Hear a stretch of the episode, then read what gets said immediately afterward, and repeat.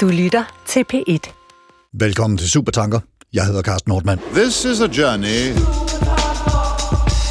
A journey which along the way will bring to you new color, new dimension, new value. Please, uh, would you mind saying that again? I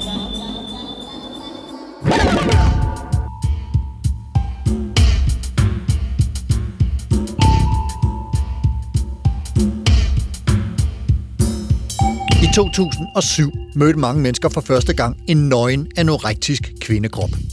Den dengang femogtyve-årige Isabelle Caro på et stort billboard præsenteret af tøjfirmaet Nolita. Skin og ben, toogtredive kilo, tidligere havde den været femogtyve, og et ansigt, der lignede en skævvredet tres-årig. Tydeligvis et menneske, der ikke havde det godt. Tre år senere var hun død.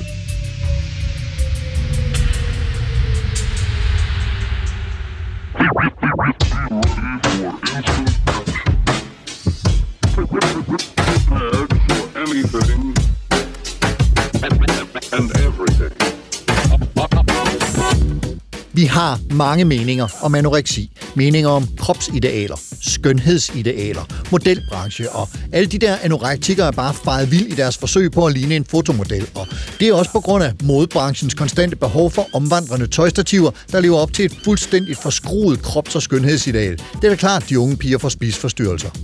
Og det kan bestemt ikke udelukkes, at nogle unge menneskers spiseforstyrrelse bliver sparket i gang af diverse idealforestillinger, som vi og de møder i præstationssamfundet. Men der er så meget andet og mere i spiseforstyrrelsens kapring af et menneskes sind, et menneskes eksistens i verden. Så meget mere i spiseforstyrrelsens besættelse af nogle menneskers sind og dermed krop. En besættelse, der har voldsomme konsekvenser for ikke mindst den, der bliver ramt af den, men også for en masse mennesker omkring dem, pårørende og i behandlingssystemet. Spiseforstyrrelse, besættelse, det er kroppen, der taler, skriger. Lea Muldtofte, forfatter og Ph.D. i æstetik og kultur. Velkommen til dig. Tusind tak. Du medvirkede i en Supertanker-udsendelse for godt to år siden i en udsendelse med titlen Vær den bedste version af dig selv, eller med sådan en undertitel De utilstrækkelige, som handlede om det konstante præstationspres, som mange oplever i vores verden i dag.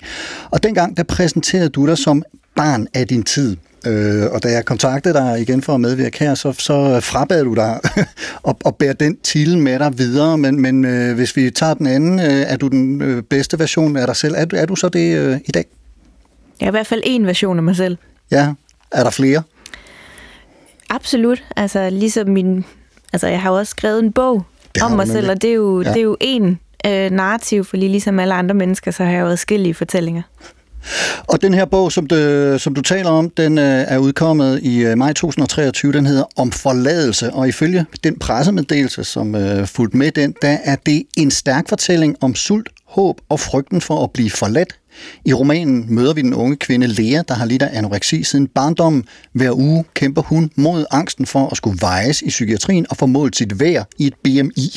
For hvis hun ikke tager et kilo på om ugen, bliver hun sendt hjem på tænkepause. Hun er både tynd nok til at få hjælp, og for tynd til at få hjælp. Hvis du nu selv skal beskrive øh, bogen om forladelse, hvad, hvad er det så for en, en bog? Hvad gør den? Jamen også i det, du siger der, så det jo, lyder det meget som en forklaring ja. på anoreksi, eller noget, som andre mennesker kan forholde sig til, hvordan et system fungerer. Og jeg skrev ikke den her bog for at komme med en pointe om den. Ja, det var en livestreaming fra en tilstand, og noget, der var nødvendigt, fordi ellers kunne jeg ikke være i den situation, jeg var havnet i. Så på den måde, så var jeg konstant i mit liv, og ikke i mit liv, fordi jeg hele tiden også skrev mit liv. Så det er en livestreaming fra en... Leas virkelighed. Fra en tilstand. En tilstand, ja. Og du kalder den også et fangenskab, øh, den her tilstand, du... du øh, tilstand, ja. Ja. Kan du prøve at beskrive, hvad der ligger i, i den øh, beskrivelse af det, altså fangenskab? Hvad, hvad, hvordan er den det? Anoreksien er... Øh, det handler rigtig meget om angsten for at blive forladt, ja, men det handler lige så meget om en, om en form for frigørelsesproces. I hvert fald for mig. Øhm, en måde at bryde ud på, en måde at få en stemme, og Undskyld, hvad var spørgsmålet? Det var, øh, hvordan det her fangenskab øh, manifesterer sig. Altså, hvad, hvad er det, der giver jamen, oplevelsen af fangenskab? Så, undskyld. Men øh, der, der ender man så med at hoppe, øh, ender med at hoppe fra, det, fra den ene musefælde til den anden, fordi at anoreksien viser sig at være det egentlige fangenskab. Og, og, og, og det, du gerne vil fortælle med den her bog, det, du gerne vil øh, kundgøre for læserne, verden, hvem, hvem der nu øh, tager imod øh, historien her, hvad, hvad er det? Hvad vil du gerne fortælle? Jeg, har, jeg håber, at den her den går ud til læserne, og så bliver læst på den måde, som den skal. Men jeg håber og tror, at den kan vise øh, noget andet, og også repræsentere adskillige stemmer, øh, som der ikke nødvendigvis ellers, altså i forhold til de stereotyper og de fordomme, som øh, du også nævnte. Mm. Som jo er mangefold. Som er mangefold, øh, så, så kan den vise, at, at øh, anoreksi øh, er enormt divers og ubærlig, inkluderende ja. I sin ledelse. Inkluderende? Ja, den øh, diskriminerer ingen. Okay. Alle, alle kan få det, eller hvad er det, det, det du siger? Ja. ja. Jeg har i hvert fald set adskillige eksemplarer af mennesker. Og ingen, ingen har været ens, Nå. eller kunne øh, ja, øh, øh, indfanges i en eller anden form for småkageform. Hen mod slutningen af bogen, der har du skrevet, øh, og jeg skal sige, det er, det er en bog, som øh, på, på sin helt egen absurde måde faktisk ret underholdende at læse. Den er meget skræmmende at læse, men den er også meget underholdende at læse. Du, øh, altså, den er sjov sine steder. Der er øh, simpelthen steder, hvor man tænker, hold da op, den, det var en overraskende formulering, eller det var skægt sagt, hvilket er lidt øh, aparte i forhold til, til emnets alvor. Hen mod slutningen af bogen, der har du skrevet et pitch til Løvens Hule, som meget godt opsummerer noget af det, som, som hvad kan jeg sige, hele bogen ligesom øh, beskriver. Og det har du skrevet i sådan et, ja, sådan et reklamesprogs, løven, hu, løvens hulesprog, og, og jeg vil bede dig om at, at læse den passage op. Pitch til Løvens Hule. Er du også træt af at sende en regning til en dårlig barndom? Vækker ord som ensomhed, utryghed, modløshed, kontroltab, en følelse, som lader dig tilbage med så tung en jernstang i brystet og en restløshed så stærk, at du kun kan handle, men ikke ved, hvor du skal vende dig hen? Kan du ikke stole på andre? Tør du ikke stole på dig selv? Har du ingen grænser? Led ikke længere. Her er løsningen, som river alle følelser fra hinanden, annullerer dem, gør dem irrelevante. Her er løsningen, der giver den ultimative pause, den tungeste træthed, en uudgrundelig langsomhed, overtagelse og tvang. Her er løsningen, der forklæder angst som disciplin og mod. Glæd dig til at høre andre rose dig for din hurtighed, din handlekraft og viljestyrke. Løsningen, der holder dig så sulten, at alt, hvad du lever for, er det næste lovlige måltid. Interesseret? Anorexia nervosa. Det lyder måske lidt halvfemseragtigt og smager af noget med Kate Moss, måske TikTok og unges mistrivsel og vestlige privilegier, men jeg lover dig, at det kan noget, du aldrig har drømt om. Efter én gang, en eneste gang, så er du afhængig. Verdens bedste investering. Den bider sig fast som heroin, og du vil aldrig finde noget, der smager så godt igen. Du vil være den evigt loyal. Du giver dit liv, og den forlader dig ikke som det mest trofaste i dit liv. Tak. Krasse sager, vi vender tilbage til det i, i kølvandet på lige præcis den her tekstpassage, der følger en lang række af bivirkninger, og dem tænker jeg, at vi kommer ind på hen ad vejen. Men allerførst vil jeg lige byde velkommen til dig, Birgit Bundesen, psykiater, litterat og stifter af Nationalt Center for Kunst og Mental Sundhed. Velkommen. Tak. Hvornår er du den bedste version af dig selv? Jamen det er jeg, når jeg er sammen med min familie, og når jeg er sammen med mine patienter. Og det er de to hovedgrupper, du bruger tid sammen med, fornemmer jeg. Ja. ja.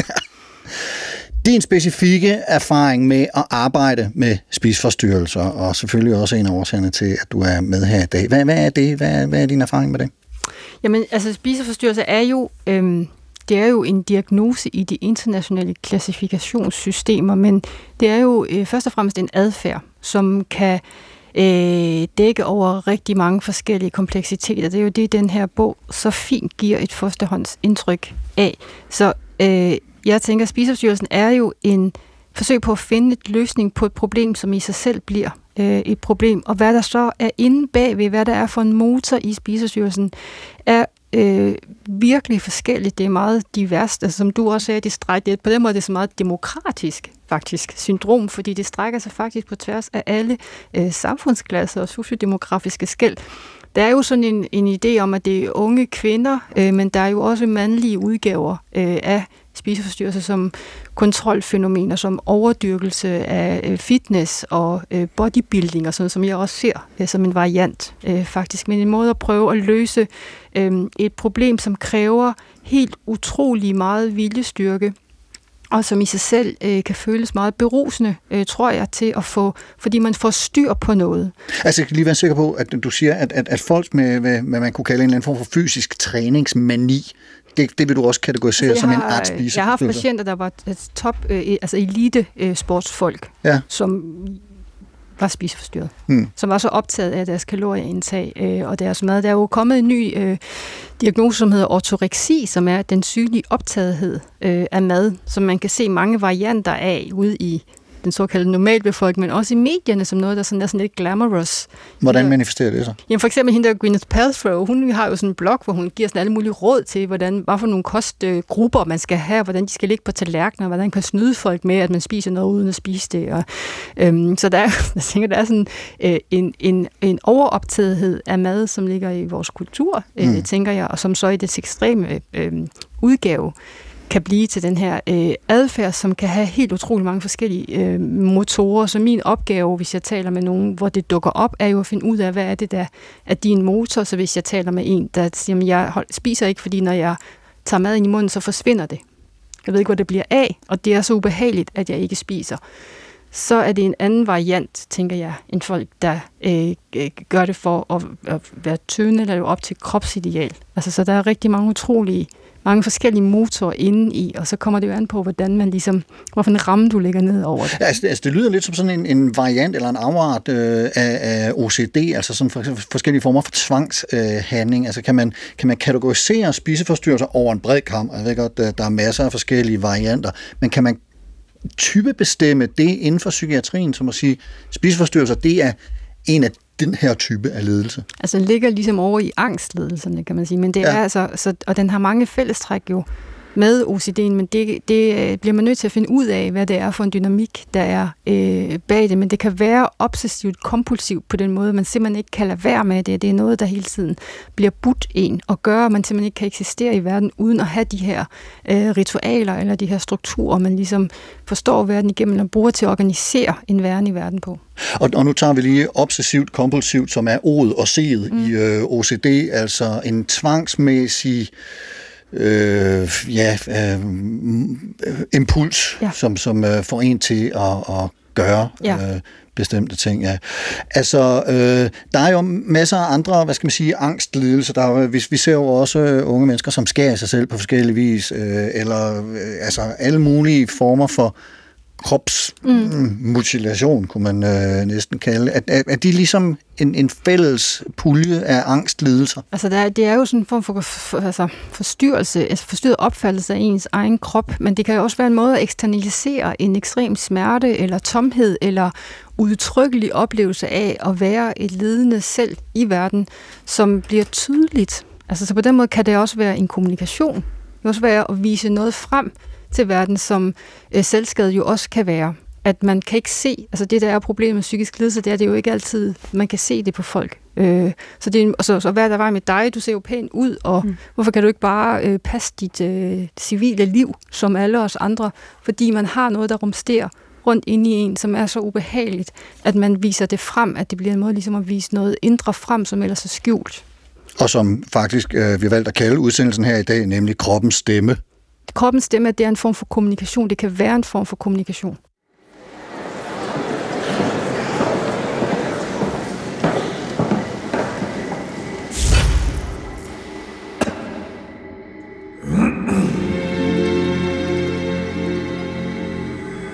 I know you. I walked with you once upon a dream.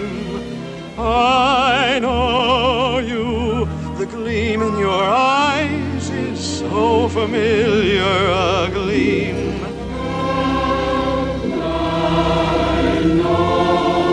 Vi kender dem alle sammen. De smukke, perfekte kroppe, superheltene og Disney-prinsesserne, der er både unge, måske ligefrem teenagere, og samtidig har barm, talje og hofter, der gør enhver misundelig. Og så er der fotomodellerne, skuespillerinderne og superheltene. Og et blik på de gamle græske statuer af Adonis og Afrodite kan få de fleste til at gå hjem og forbande deres spejl langt væk. I de senere år er der godt nok sket en vis opblødning af idealerne. Kvinder og mænd i populærkultur har fået lov at have lidt flere former og buler, men den underliggende timeglasmodel med stor barm, lille talje og stor hofte er stadig den dominerende. Nu bare i et lidt større timeglas. Og for mændene er det V-formen, der tæller. Brede skuldre, smalle hofter. De æble- og pæreformede kroppe er ligesom aldrig rigtig kommet på mode. Nævn bare én karakter i populærkulturen med æbleformet krop, som ikke er kastet som vennen, den klodsede eller nørden. Nævn bare én.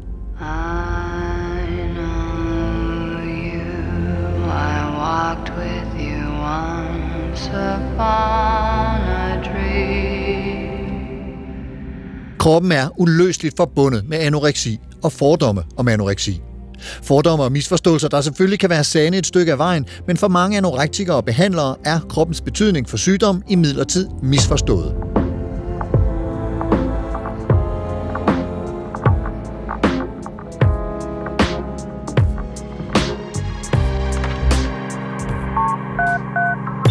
Fordommene kan typisk være, at piger og kvinder, der var den første fordom, har den ideelle krop som mål, og på en forskruet måde forsøger at opnå det mål ved at spise og træne sig til at få ros og anerkendelse.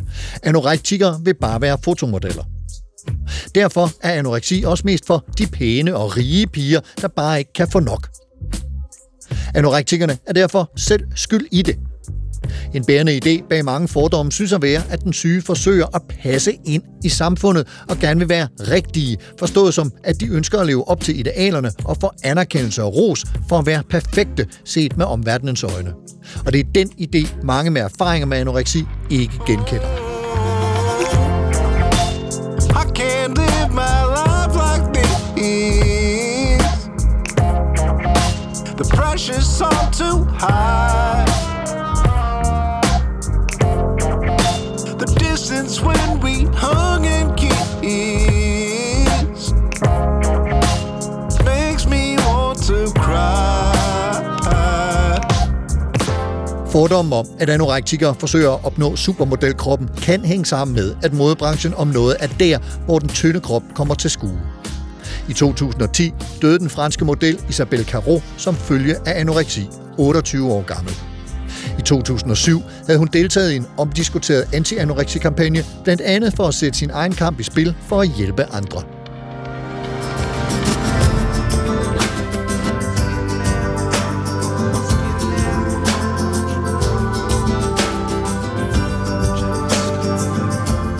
Billederne af den nøgne Isabelle Caro blev flere steder forbudt at vise, men katten var for alvor ude af sækken.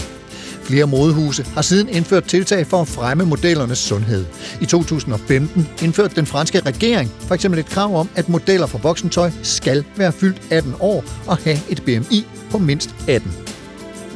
Et B M I på seksten komma fem defineres som ekstremt undervægtig, og på Landsforeningen for Spiseforstyrrelser og Selvskades hjemmeside kan man læse, at succes i behandlingen af anoreksi er at få patienterne op på et B M I på mindst tyve. En undersøgelse i Danmark fra to tusind og sytten viser, at to komma fire procent af den danske befolkning har et B M I under atten.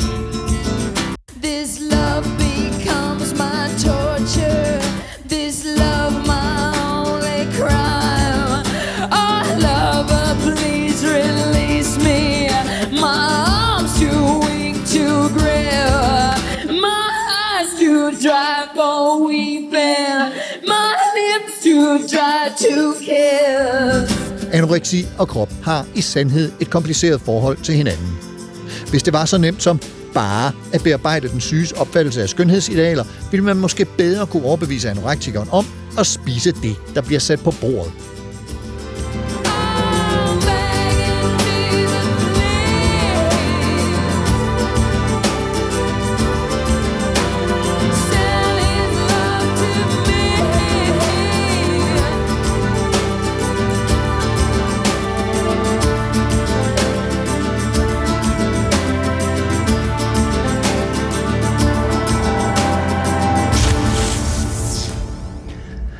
Ja, sådan lidt øh, forskellig historik på nogle af de forestillinger, som øh, mange formentlig gør sig om øh, årsager og, og øh, mekanismer i, i anoreksi og spiseforstyrrelse i det hele taget. Lea, kan du pege på noget specifikt, der har fremkaldt din øh, spiseforstyrrelse? Eller er det en, en lidt bredere palette, og i så fald, hvordan ser det ud? Det kan jeg på ingen måde Nej. pege på. øh, Fordi igen, det er også i forhold til at lave en eller anden forklaring. Jeg synes overvejende igen, at det, det er meget for langt at, øh, at gøre det til den syges opgave at skulle forklare sin sygdom. Jeg ved ikke, i hvilke andre sygdomme, at man, at man har det. Nej. Men, jeg kan, men på den anden side, så er der jo også, øh, altså i forhold til kulturen, også behandler især andre mennesker, som der, som der aflæser min krop og sætter sig selv ind i det. I forhold til den logiske vilje imod at ville tabe sig, det er en eller anden form for optimaliseringspraksis. At nu vil jeg, nu vil jeg være tyndere for at komme til at se bedre ud. Og, derf, og så læser nogen det ind i min krop og tænker, okay, det er derfor, at du gerne vil være tynd. Og så kan jeg jo så kun sige, at det handler simpelthen om dit lave selvværd og har intet at gøre med min lidelse. Mm. Hvis øh, jeg havde et ønske om at være attraktiv, så havde vi Gud fundet på noget andet. Jeg tror også, som jeg, som jeg også beskriver i bogen, at det, at det, det nærmere faktisk er det omvendte. Det er at, øh, at bryde. Det er det, det, det, der er så paradoksalt i den anorektiske krop fra at bryde den her refusal of the no, som vi kommer, eller øh, the hope of the no, en eller anden form for øh, nægtelse. Øhm, den, den bliver paradoksal og vender sig rundt og egentlig fanger anorektikeren i en, i en, en ny stereotyp.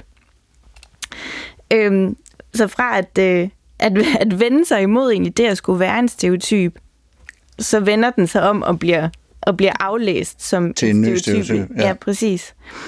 Og, og, og hvad med det her, som, som øh, nogen øh, taler om, som, som et forsøg på at, at bemægtige sig en form for kontrol, og have kontrol over, ja, i dette tilfælde kroppen. Øh, har, har det nogen som helst gang på jorden i din verden?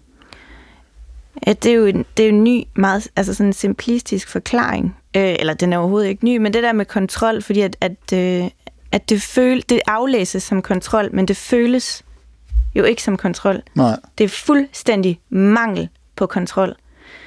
For i den antagelse, så vil det også, og derfor forstår jeg godt, at, at jeg også selv siger til mig selv, jeg skal bare tage mig sammen, eller at andre siger, kan du ikke bare spise?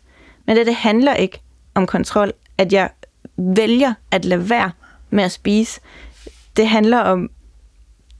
Det er ikke jeg, nej, det er en lidelse. Ja. Og øh, jeg har ikke en chance. Jeg har ikke en chance. Og øh, til gengæld, så kan jeg godt se, at der er noget med, i stedet for kontrol, så synes jeg måske for at forfine den også, at man kunne snakke om forudsigelighed. Ja, prøv at sige noget mere om det. Må genleve den ene lidelsesfulde dag efter den anden, det er trods alt en, en form for forudsigelighed øh, i forhold til det, der så hersker af kaos. Så der er også, øh, at, at, altså siger du, at der, at der er en angst for en, en kaotisk verden, en kaotisk tilstand, øh, som bliver, hvad skal man sige, snævret ind øh, i og med, at man gennemlever den samme, om en lidelsesfulde, men ikke desto mindre rutine, dag ud og dag ind. Ja, det er også sådan, tænker vi kan komme ind på anoreksien som en eller anden form for, for parentes. Vel, at man altså, måske enten prøver, altså at der er syvogtyve tusind motorvejsspor øh, inde i en, ja. øh, og ude i verden. Og på et tidspunkt, så kan man ikke, øh, så kan man ikke holde den øh, længere, og på den måde, så reducerer anoreksien ligesom til et eneste motorvejsspor. En eneste nærmest religiøs praksis. Ja, som er der, hvor det kan lade sig gøre. Ja, eller der, hvor at man, man ikke tør andet end at fokusere sin tillid, for det, at anoreksien også gør det, at den fjerner angst fra alt andet ved at fokusere sin angst lige præcis der. Mm.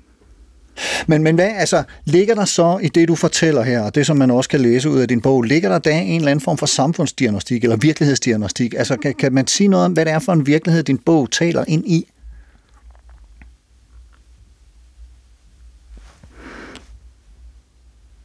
Jeg tror i hvert fald ikke, at man kan antage, at, øh, at øh, vi handler om, eller at alting handler om, at det er en, øh, altså at man er patologisk læser af masse mediebilleder.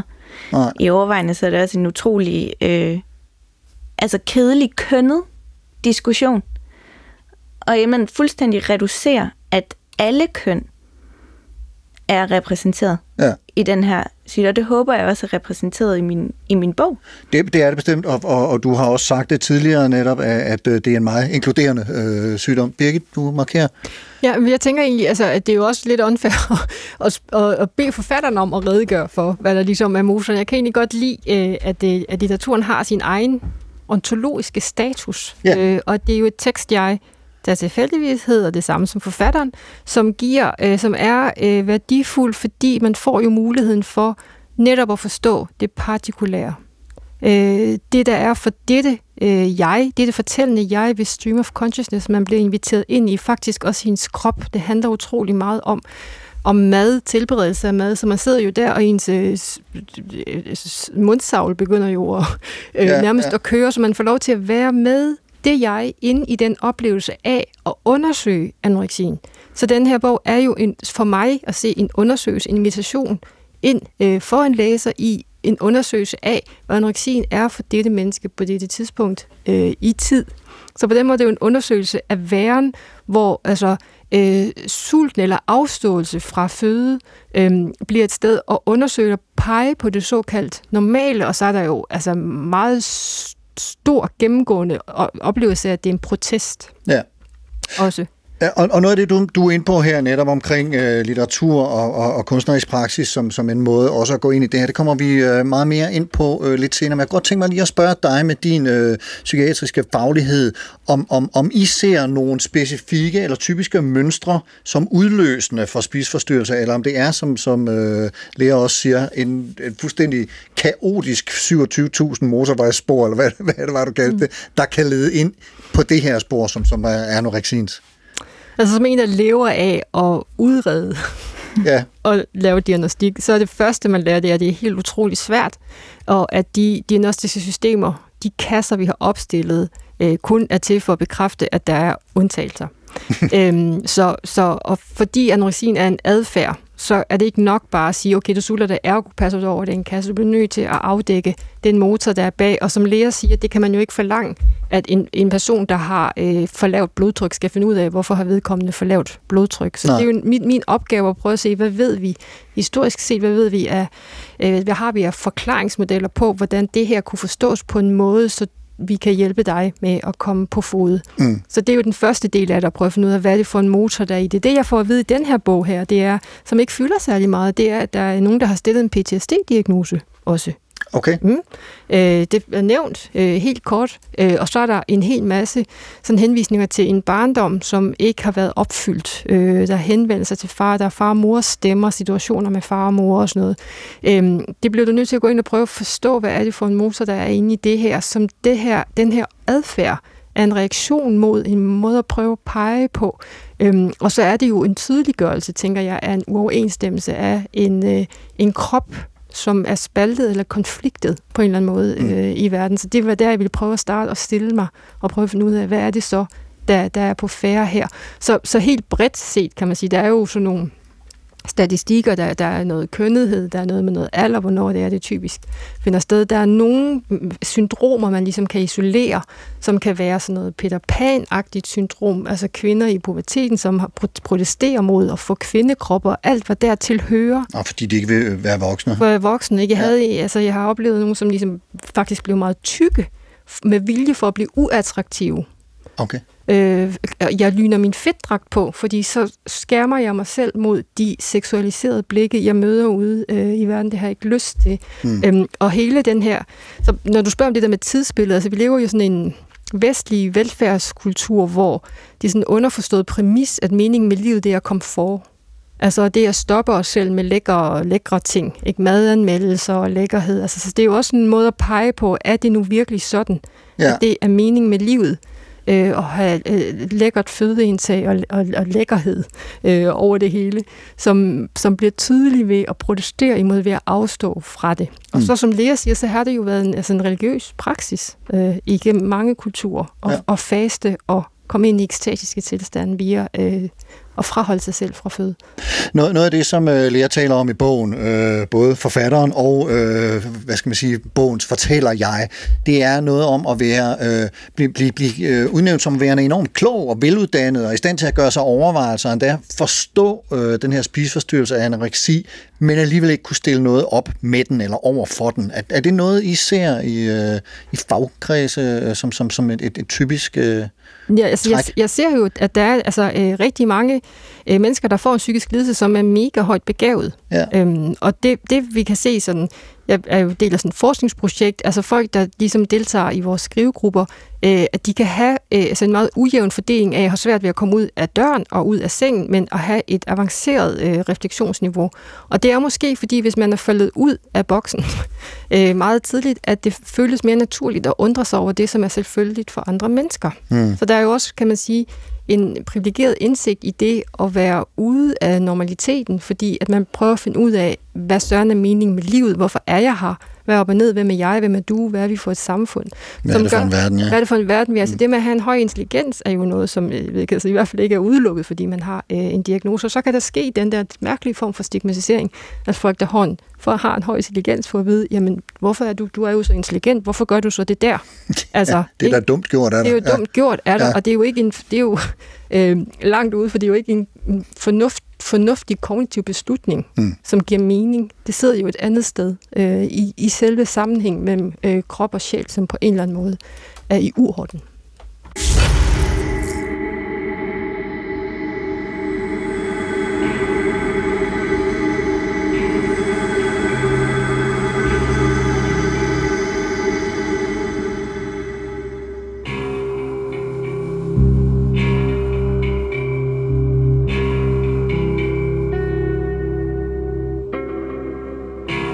Filosoffer gennem tiden har skændtes så meget og er blevet enige om lidt. Men en ting, som overraskende mange filosoffer har kunnet enes om, er, at vores sanseapparat, altså vores krop, giver os et forfejlet billede af verden. Kun fornuften kan sige noget om den rigtige verden. Platon, den vestlige filosofis fader, mente, at mennesket er en todelt natur. Vi har alle både en sjæl og et legeme. Sjælen er i sin natur udødelig og uendelig, og dens højeste formål er at få indsigt i idéerne, altså begreberne, og dermed fornuften i dens reneste form. Desværre for sjælen er kroppe forgængelige, og når sjælen forenes med en ny krop, glemmer den sin indsigt og skal begynde forfra, i hvert fald i nogen grad.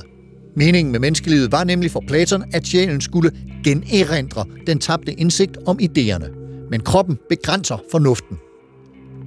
Bedre bliver det ikke, da René Descartes i seksten enogfyrre skrev sine meditationer over den første filosofi, som regnes for et grundlæggende skrift i den moderne filosofis historie. Descartes ville vise den reelle forskel på menneskets krop og sjæl.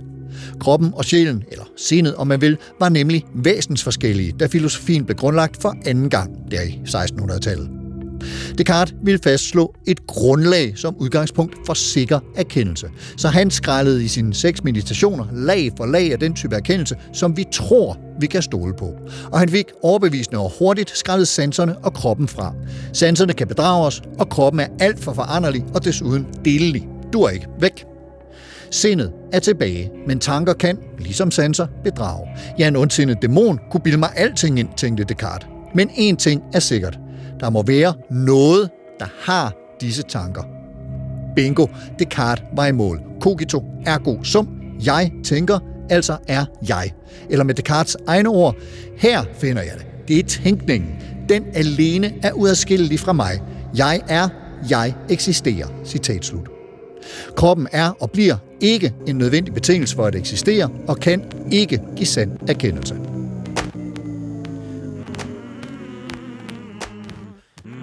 Stop, stop, stop. Skal videnskabernes videnskab, som filosofien har kaldt sig selv, virkelig slippe afsted med det? Det lille barn vil måske spørge, om der der findes nogle mennesker uden kroppe, siden de åbenbart ikke er nødvendige. Har nogen en krop? Har vi en krop? Eller er vi en krop?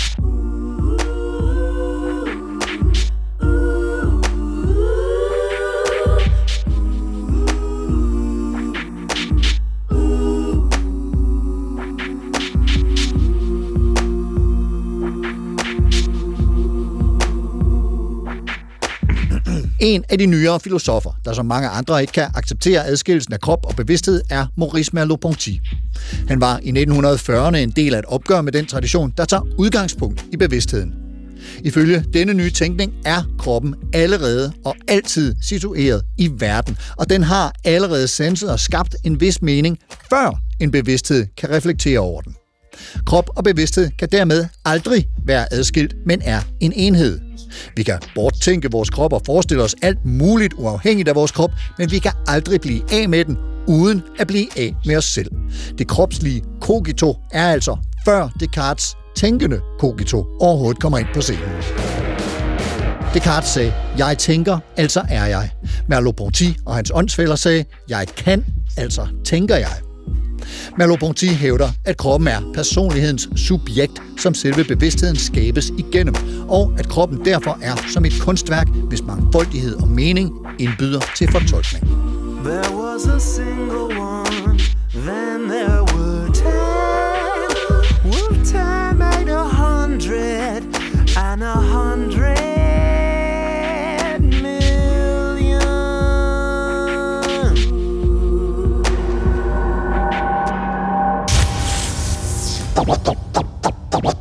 Would you mind saying that again? Dengang tøjselskabet Nolita og fotografen Oliviero Toscani plastrede Milano til i de store plakater med den anorektiske Isabelle Caro, mens der var modeuge i Milano, der skrev Tine Bjørkel i dagbladet Information at, og jeg citerer, anoreksi er i helt overvældende grad blevet den nye psykiske kvindelidelse. For halvtreds år siden så man stort set ikke anoreksi. Nu er lidelsen vidt udbredt, skønt det er svært at fastslå, hvor mange der har krydset grænsen til den deciderede sygelige tilstand. Hvor man, som en ung dansk kvinde berettede det til Information for nylig, kun tillader sig at spise et hjørne af en vingummibamse. Et halvt æble på en hel dag. Citat slut. Og man kan muligvis diskutere, om lidelsen er specifikt kvindelig, og måske er det mest interessante i Bjørkels udsagn også det historiske, altså at man for halvtreds år siden stort set ikke så anoreksi. Og vi har talt lidt om, øh, hvad det mon er, der fremkalder sygdommen, hvordan eller hvor man bliver smittet med den i det omfang, man kan, kan bruge det ord. Men lad os prøve at kigge også lidt på, hvordan filosofi, psykiatri og kunst øh, sammen med psykiatrien kan hjælpe os med at forstå det her. Lea, du har skrevet en bog og en artikel, og Birgit, du er stifter af Nationalt Center for Kunst og Mental Sundhed, som har et aktuelt forskningsprogram, der hedder Revitalize, øh, altså genskrivisere eller et eller andet. Så lad os begynde den her øh, del hos dig. Vil du ikke fortælle lidt om, hvad der fik dig eller jer, jeg ved ikke, hvor mange I er om det, til at udvikle det her center, og, og hvad det er, det almindelige behandlingssystem mangler eller overser eller ikke har ressourcer til, som I øh, gerne vil, vil fylde? Altså det første problem er, at øh, altså, psykiatrien som altså, lægevidenskab jo øh, er øh, sådan øh, ulykkeligt forelsket i den positivistiske videnskab.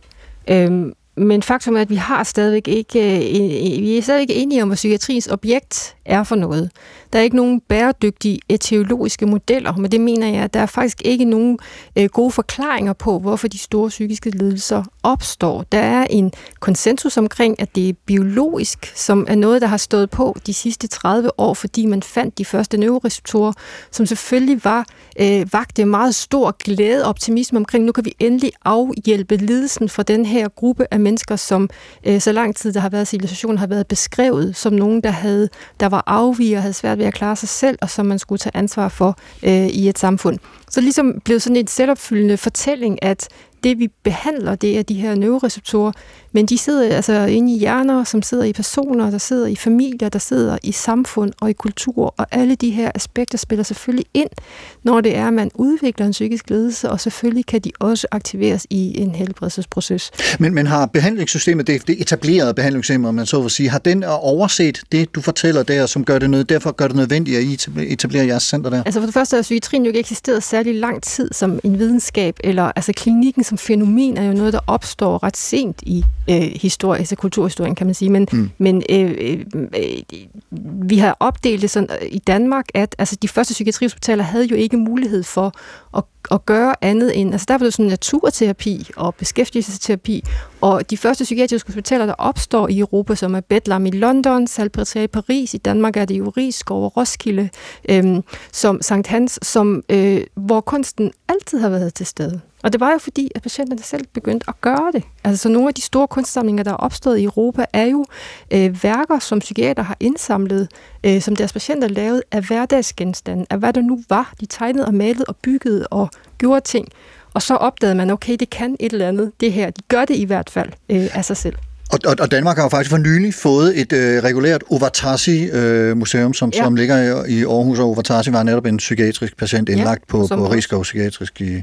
Ja, og som jo har været på biennalen. Men altså, han, der er sådan et problem omkring, altså, at alt det der, man kalder art brut, altså kunst, der er produceret af mennesker med psykiske lidelser, ligesom på en eller anden måde bliver kaldt eller klassificeret eller båret frem som no- noget, der er lavet af psykisk syge. Så hele framing omkring Ovartaci er jo altid, her er et udtryk for en syg persons værk. Ja. Æ, men det har jo en kunstnerisk berettigelse i sin egen ret, og det er det, jeg synes også er meget fantastisk ved Leas bog, Æ, at den ikke... For mig handler den ikke kun om et menneske, med, altså den handler ikke om anoreksi. For mig handler det om at få et blik ind i et, øh, en, anden, en anden menneskes sted, mm. som jeg øh, ikke kender, og som jeg får lov, bliver inviteret ind i, og jeg får lov til at opleve det med min egen krop. Den dikterer ikke, den viser, og den bruger kunstneriske teknikker til netop at fremkalde det, man kalder sådan embodied cognition, altså for simpelthen lov til selv at være, altså sin form for simulationssituation mm. i den anorektiske krop. Jeg kan nærmest mærke det selv. Og det er det, det kunsten kan, som prosa, altså almindelige fagprosa, ikke kan. Jamen lige præcis. Altså, det er, kunsten er jo netop øh, velegnet til at give os erkendelser, som vi ikke kunne opnå på anden vis. Altså er der nogle særlige i jeres center her, øh, øh, hvad skal man sige, teorier eller metoder, eller noget, som I læner jer op af, hvor, hvor I finder støtte til at indgå i de forløb, som I nu ja. øh, benytter? Eller altså vi etablerer. Laver jo forskning, og vi vil gerne have øh, flere kunstinterventioner ind i den danske psykiatri nationalt, og der bliver vi nødt til at være meget strenge omkring, at beskrive, hvad det er, vi gør, øh, og vi skal kunne reproducere det, så andre kan gøre det, og vi skal passe på folk, imens de er hos os, som jo er i krise. De bliver rekrutteret som del af deres behandling, og det vil sige, at de er i undtagelseskrisetilstand, og hvis der sker noget med dem, så skal vi kunne samle øh, op på det. Så det er meget sådan struktureret, men vi tror på, at kunsten kan noget, men at at vi kan, vi kan gøre det sammen. Mm. Så det, og det taler jo sådan ind i sådan nogle kunsthistoriske trends, uh, the participatory turn, som sådan i, ja, i, ja. Uh, i halvtredserne og tresserne gik, eller som egentlig startede avantgarden som et oprør imod den fine kunst, ind på de fine akademier, som var forbeholdt den lille elite, og selvom det handler ikke om at være enormt teknisk dygtig, det handler ikke om tekne.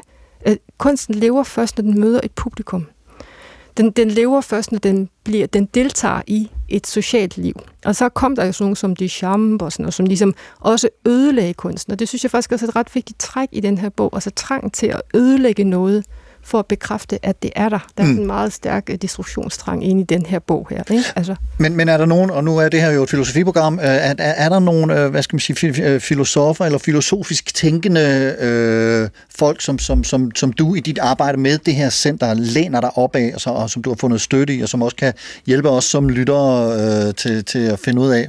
Og nu startede du altså ved, ved Platon, og jeg, så fik mig til at tænke på, jeg kunne faktisk godt tænke, altså jeg synes faktisk, at sådan præsokratikerne havde nogle meget fornuftige ting at sige, ja. Om det er sådan en som Heraklit, som pegede på, at striden faktisk er værens essens.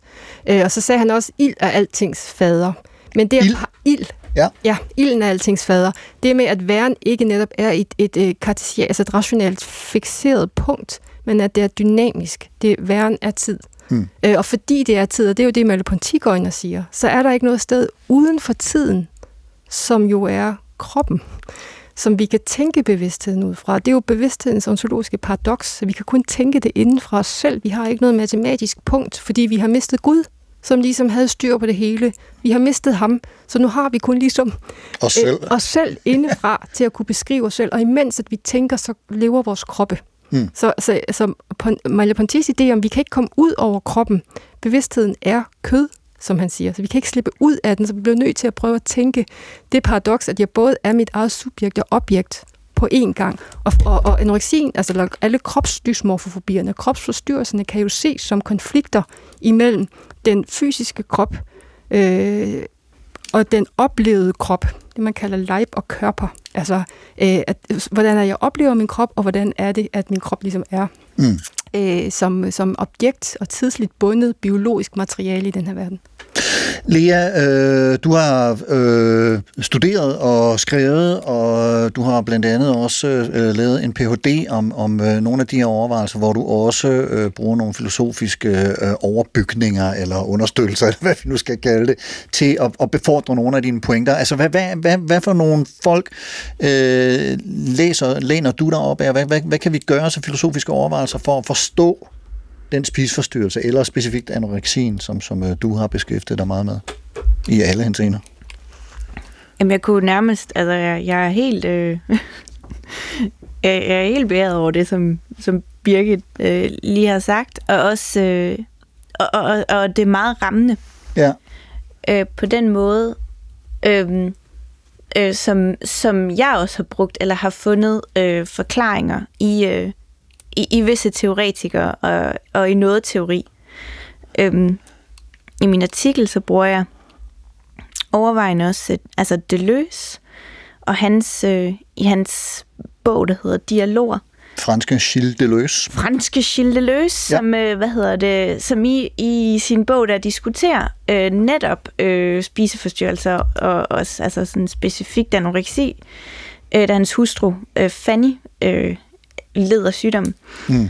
Og, øh, og hans forståelse og hans aflæsning af det, som han også ser som en protest. Og den, den har jeg kunne tappe øh, ind i øh, et vist stykke hen ad vejen.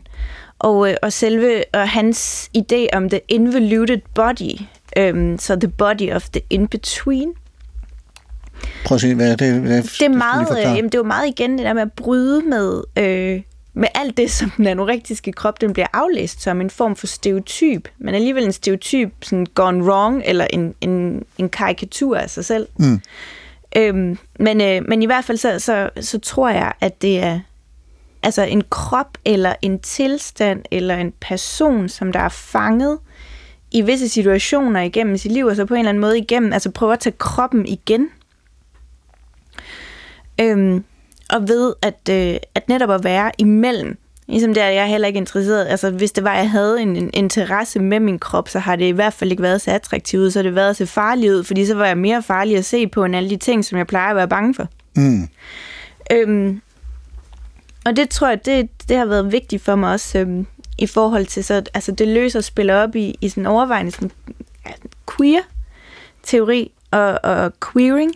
Sådan på en eller anden måde at sætte spørgsmål øh, ved, en, ved en etableret standard, eller en etableret default, øh, som, som den krop går ligesom ind og destabiliserer. Ja. Det har jeg brugt til at, til at forstå det, særligt i forhold til, til min forskning, og så, øh, og så har jeg brugt som metode autoetnografi. Øh, jeg skulle lige til at sige, ja, for det, for det er nemlig... Øh, øh Nu taler vi meget om autofiktion, som øh, sådan noget Karl Ove Knausgård, der beskriver sig selv, men du siger autoetnografi. Hvad kan, vil du prøve at, at fortælle, hvad det er? Og der er også en teoretiker, som øh, øh, er, hvad skal man sige, ophav til den måde at tænke ting på. I hvert fald, som altså, jeg også øh, altså stiller mig autoetnografi, øh, bruger sin egen krop som materiale. Øhm, og deres, det, den, den går op med, at der ligesom er, øh, at der, der er noget, altså videnskaben som en eller anden form for... Øhm, som har monopol på vidensproduktion. Mm. Det går den op med.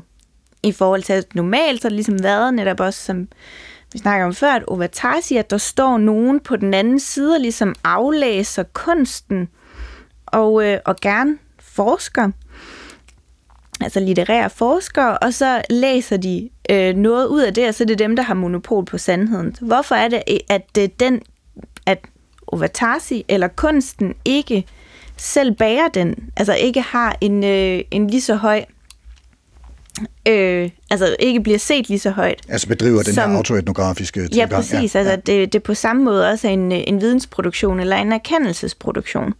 Og der går autoetnografien ind og, øh, og bryder med den orden.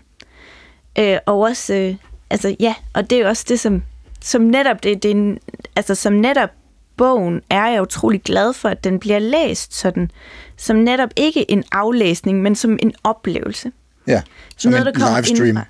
Ja, præcis. Ja. Øh, og at man oplever noget indefra, for ellers så er det jo også overvejende en, en Øh, altså også igen det, det som altså i forhold til model, og at man kun skal tage, at man kun får lov til at få en bid af en vingummibamse, den bliver sådan utrolig sådan næsten sådan altså kvalmende sensorisk. Mm. Og har den her form for oh! og sensoriske perspektiver, det det det det er virkelig, altså det er jo ikke, det er jo modsat den oplevelse som det er. Den er klam, den er grim, og den er overvejende kedelig, for den gentager sig selv, og man kan ikke slippe ud.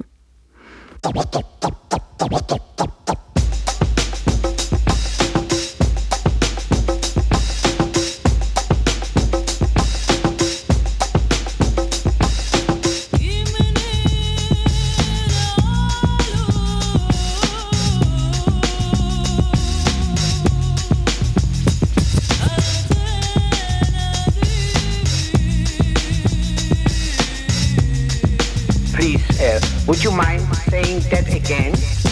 Thinking of a master plan. Supertanker, Lea, Birgit og Carsten og en dæmon på skulderen ved navn spiseforstyrrelse, eller mere specifikt her, anoreksi. Lea, når man læser din bog og din artikel, som du også lige refererede til for et øjeblik siden, som hedder The Grace of My Perfect Skeleton, an autoethnographic analysis of the anorexic body. Det er en ordentlig lang svætte. svætte. Så, så, så bliver man taget med ind i, i både nogle stemninger og nogle filosofiske og overordnede overvejelser. Din bog hedder Om forladelse, og jeg har en øh, god ven, hvis datter kæmper med nogle af de samme ting, som du kæmper med og har, har kæmpet med, som var noget undrende i forhold til den titel, altså at det er som om, der er noget, du gerne vil undskylde eller bede om forladelse, men, men, men er det i virkeligheden noget helt andet, den her titel siger, eller i hvert fald noget mere end det? Hvad, kan, kan du sige lidt om titlen på, på bogen, hvad, hvad den her forladelse henviser til? Det er klart, den, den nemmeste måde for mig, hvis nogen spørger, hvad den handler om, så, så plejer jeg at sige om forladelse. Ja. Den handler om at blive forladt, men også om det at, at, øh, altså at blive forladt af andre, men også det at kunne forlade noget. Øhm, og det, det, det, det er det spænd, jeg i mit liv, og, øh, og, som, og som bogen også handler om, at, at prøve at, at nærme sig, men også prøve at undslippe hele tiden. Øhm, og så er det også, det er også en undskyldning, fordi at som vi også har snakket om, så ligger der, så ligger der jo også i mig, jeg har integreret den idé om, at det er min skyld. Hvad er din skyld? At jeg har, øh, at jeg lider. At du er selv ude om det? Ja, altså jeg kunne bare lade være, ikke? Mm. Mm-hmm. I nyere forskning, noget nyere forskning, der er der nogen, der begynder at tale om, at anoreksien øh, kan være noget biologisk betinget. Øh, om den biologi så måske er befordret af noget psykisk, for eksempel stress, det må vi prøve at finde ud af. Men, men, men altså, er der noget øh, i, i forhold til øh, noget, noget forskning i tarmflora og sådan noget, synes jeg, jeg har hørt nogen tale om, som mulige øh, medvirkende øh, faktorer ind i, øh, i anoreksi? Er det noget, nogen af jer to ved noget om? Mm. Altså, jeg har ikke læst noget overbevisende, men der er jo, det, er jo rigtig, det er rigtig spændende at prøve at lave de sammenhænge mellem ja. øh, bakterieflora og, så, og i hele taget receptorer, som sidder på tværs øh, af alle forskellige, mulige forskellige organer. Jeg tror jo, kroppen er et, et system, øh, og at biologien gennembruger sine designs. Så det er jo helt oplagt at tænke, at der er en eller anden form for øh, connection der. Jeg har ikke set noget overbevisende, der øh, kan sige, at anoreksi er en øh, somatisk lidelse. Der er mulige teorier, øh, og man kan sige, at det bliver jo så i sig selv et somatisk problem med sin egen metabolisme. Altså det går jo ind og ændrer selve ens måde at omsætte føde på. Og fordi kroppen er så plastisk, så ens tarme og ens hormoner regulerer sig jo i forhold til det, hvis man for eksempel har sultet sig selv i mange år. Man får ikke kalk nok. Der er alle mulige sådan elektrolytforstyrrelser, der viser sig i det, som så i sig selv jo bliver et problem. Men hvad der er hønnen og ægget, øh, det tænker jeg, at vi bliver nødt til ligesom at holde som et åbent spørgsmål. Ja. Jeg tror netop i forhold til til hønen og ægget, der var der en kæmpe, en kæmpe lettelse i mig, da jeg hørte, når det er derfor, yeah. jeg ikke bare, altså okay. Øhm, og igen ligesom, at man generelt skal have en, altså et kritisk forhold til sandhedskategorier, øh, så er det også det, hvis man så udelukkende siger, eller reducerer det til, så er det en biologisk øh, sygdom, så glemmer man også alt det andet, der ligger bag og omvendt. Men jo, altså som alle mulige andre, hvis der er en, der kunne give mig en pille, og så ville det her være over. Halleluja. Et, hvis du lige kunne få en pille, som kunne normalisere bakteriefloren i dit tarmsystem, og så, øh, så ville alt være... Og det vil også kunne forklare mig, der jo også overvejende gerne vil forklare det her. Ja. At det er jo en... Nå, men det, det, altså, det er ikke min skyld. det er fordi min tarmflora, de, ja. den er gal. Må, må jeg ikke sige noget om den der, altså den der tredje ting, jeg også læser ind i det der om forladelse, altså det er jo sådan ideen om noget, altså fordi hvem er det, jeg beder om forladelse øh, fra, og at den der, altså øh, hungerpraksis jo har været sådan en religiøs praksis også, det er også en mm. måde ligesom at prøve at bede om de højere magters nåde mm. på, som også ligger i ordet grace.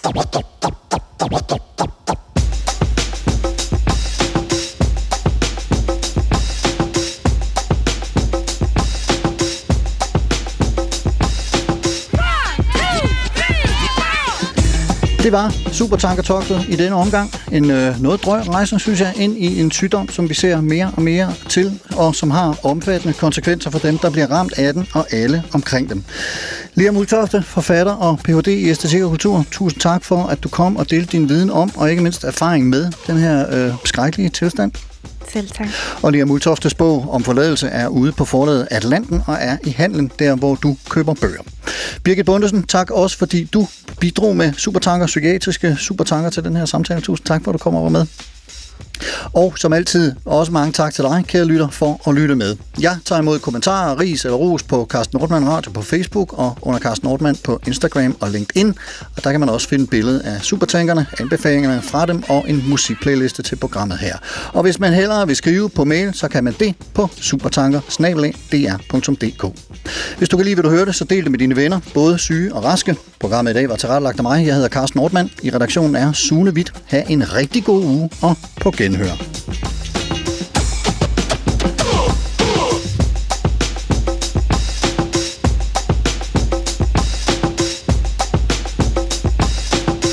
of a master plan.